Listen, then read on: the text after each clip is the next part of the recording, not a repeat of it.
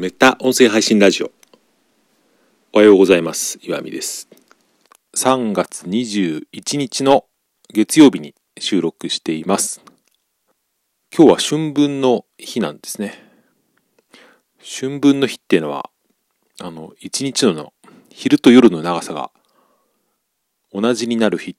ていうぐらいまではなんとなく知っていたんですけどちょっと調べてみたところ完全に一緒じゃないんですですってね。昼間の方が平均して14分長いって書いてありましたけど、ネットを見たら。24時間のうちの14分違うって、結構それ違うんじゃないかなと思ったけど、いいんですかね、それで。うん。理由としては、なんか太陽の角度の問題とか、うん。見え始めるその太陽の大きさの問題とかありましたけど、うん、だ正確にその2等分できるタイミングが多分別の日にあるっていうことだと思うんですけど、どうなんだろうなと思ったっていう話で、まあ、今日は祭日お休みなので、というわけではないですけど、なんかいつもと違う軽い話題をしてみようかなと思います。カメラの話をですね、初めてしてみようと思うんですけど、望遠レンズがすごく使ってみたら面白かったっていう、えー、素人感丸出しの話をしてみようと思うので、もし、えー、付き合っていただける方がいたら、聞いてください。昨日ですね、あの、まあ、天気も良かったし、日曜日だったんで家族と出かけたんですよね。地元のですね、まあ、車で行けるような場所に、ホンダのエアポートっていうのがあるんですよ。これ多分、たまにあのテレビとかでスカイダイビングとか、昔、ガキの使いとかでやってましたけど、確かああいうので使っていた場所だと思ってますけど、あんまり言うとその個人情報なんで、まあ、調べれば一発でわかりますけど、その自宅から行ける距離にあるんですね。まあ、そこに行くと、まあ、あのセスナとかが飛んでいたりとか、だいたい休みの日行くと、そのスカイダイビングをしてる人がたくさんいるので、それを間近でですね、しかもタダで見れるっていう、割と楽しいスポットがあるんですけど、そこにですね、シェアカーを借りて、まあ、近くで、うん、行く途中にですね、美味しいパンを調達してピクニックがてらみたいな感じで行ってきたんですね。あそうそれでカメラの話なんですけどそう。カメラ、えー、僕は全然カメラ詳しくないんですけど一応そのなんだっけなミラーレスの一眼レフ一眼レカメラっていうのかな。その辺もよく分かってないですけど、まあ、キャノンの EOS M3 ってやつをですね結婚してから買ったような記憶があるんですけどまあでも56年使っているんですよね。で、今までその望遠レンズっていうものを持っていなくて、その、もともとセットで付いてた単焦、単焦点レンズっていうのとズームレンズっていうですね、詳しくない方の方にために説明すると、単焦点っていうのはまあそのズームができないやつで、ズームレンズっていうのはまあちょっとはズームできるよぐらいのレンズですね。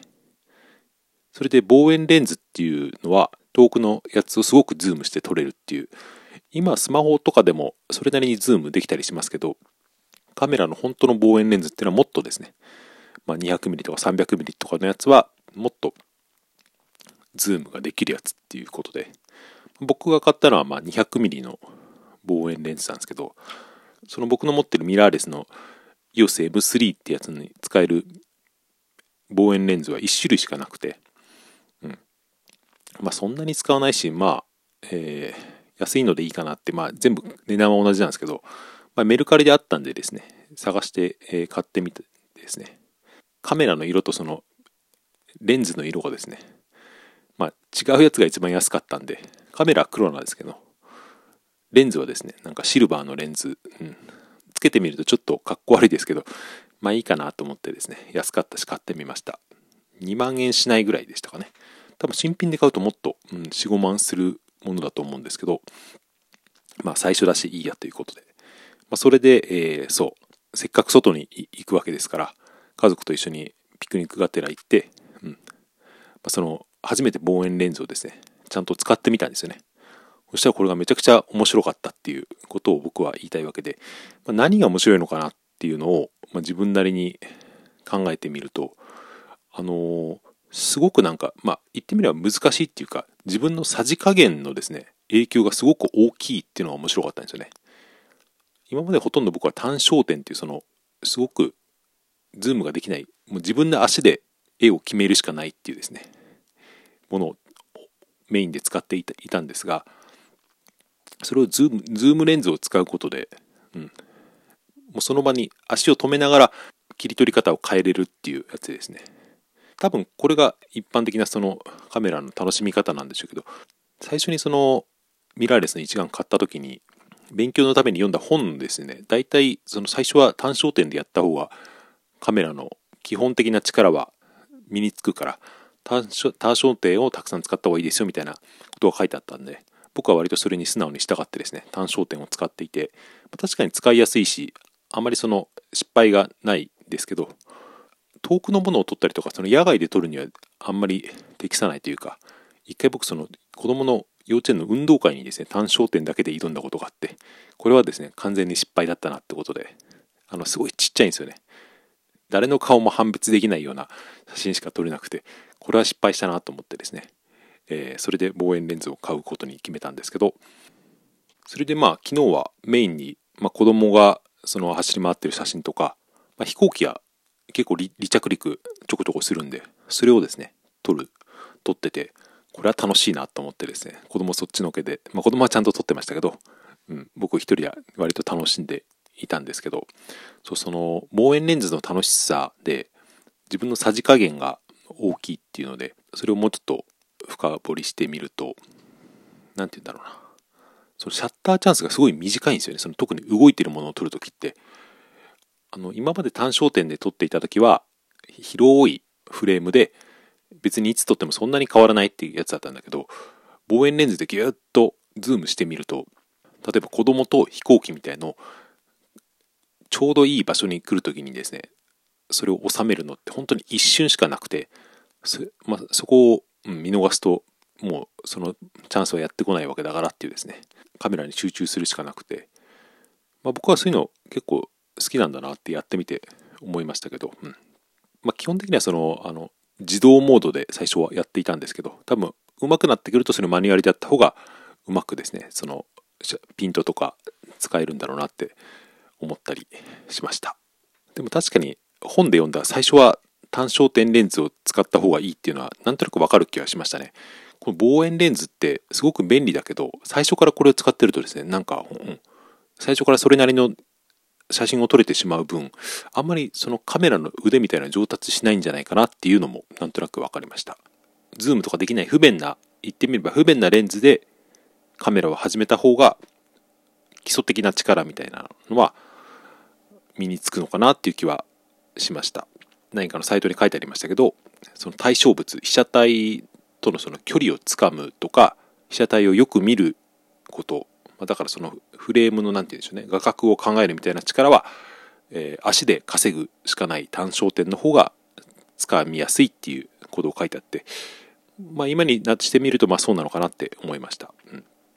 だから僕が昨日初めてちゃんとズームレンズを使ってみてこれは楽しいなって思えたのはもしかしたら今までずっと単焦点だけでやってきたから急にできることが増えて楽しいなって思ったっていうのはあると思いますね。うん。まあ、ただ僕のそのカメラの腕前がそれによって上達しているのかっていうのは、うん、多分してないなって自分では思っていて、まあ、それは、うん、カメラに関しては僕は別にそんなに上達を求めていないっていうか、まあ、楽しければいいかなっていうそれなりの何て言うんだろ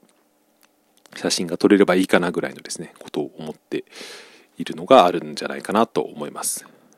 でもしかしたらあれですよね。結構凝り性なところはあるのでそのうちなんかもうちょっといいカメラとかを買っちゃったら、まあ、ハマる可能性はありますけど、うん、今のところはそれはですね手を出さないようにしようかなって思っているところはあります。でも大体みんなその家族ができたりとか子供ができてカメラを始めてそこからハマるっていうのは割と王道なケースなのかもしれないですよね、うん、こう言っちゃなんですけどあのただ家族で出かけるだけって僕からすると退屈な部分もあって、まあ、こんなこと言ったら怒られるかもしれませんけど、うん、その時にそのカメラというおもちゃがあることでですねその別の世界が広がるみたいなそういうところはあってですね、うん、お出かけの時には大体カメラを持ってってですねガシャガシャガシャガシャと撮っているんですけどはいそんな感じです。最後に全然関係ない話をするとあの我が家はお出かけの時大体タイムズのカーシェアっていうのを使うんですけど車を売っ払っちゃったんで自分家の。それでいつも一番近くのですね、えー、タイムズのパーキングに7台ぐらい車が止めてそのシェアカー止めてあるんですけど昨日に限ってですね1台も空いてなかったんですよね。いつもはだいたい空いてて直前とかでも借りれるんだけど昨日は全部使われててもしかしたらみんなそろそろですねその、うん、遊びに始めたのかなっていう感じはしましたね。結局ちょっと離れたところで1台空いてるのがあったんで見つけられたんでよかったんですけど、うん、結構最近の新しい車をいろいろ乗って乗ってですねそういう楽しみもあるっていうのはありますね、うん、昨日はなんか変わった車でしたあのマツダのですねマツダ2っていう初めて見た車だったんですけどセダンみたいな車だけどちょっと小ぶりで天井は低かったなっていう感じですね。最近の新しい車のは結構天井が高くて、鈴木のハスラーとか、うん、ノートとかですね。結構乗りやすいなと思っていたりします、はいそんな感じで、えー、今日は終わりにしたいと思います。皆さんもですね素敵な休日をお過ごしください。配信するのはもしかしたら、えー、火曜日以降になるかもしれませんがはい良い一日をお過ごしください。ありがとうございました。さようなら。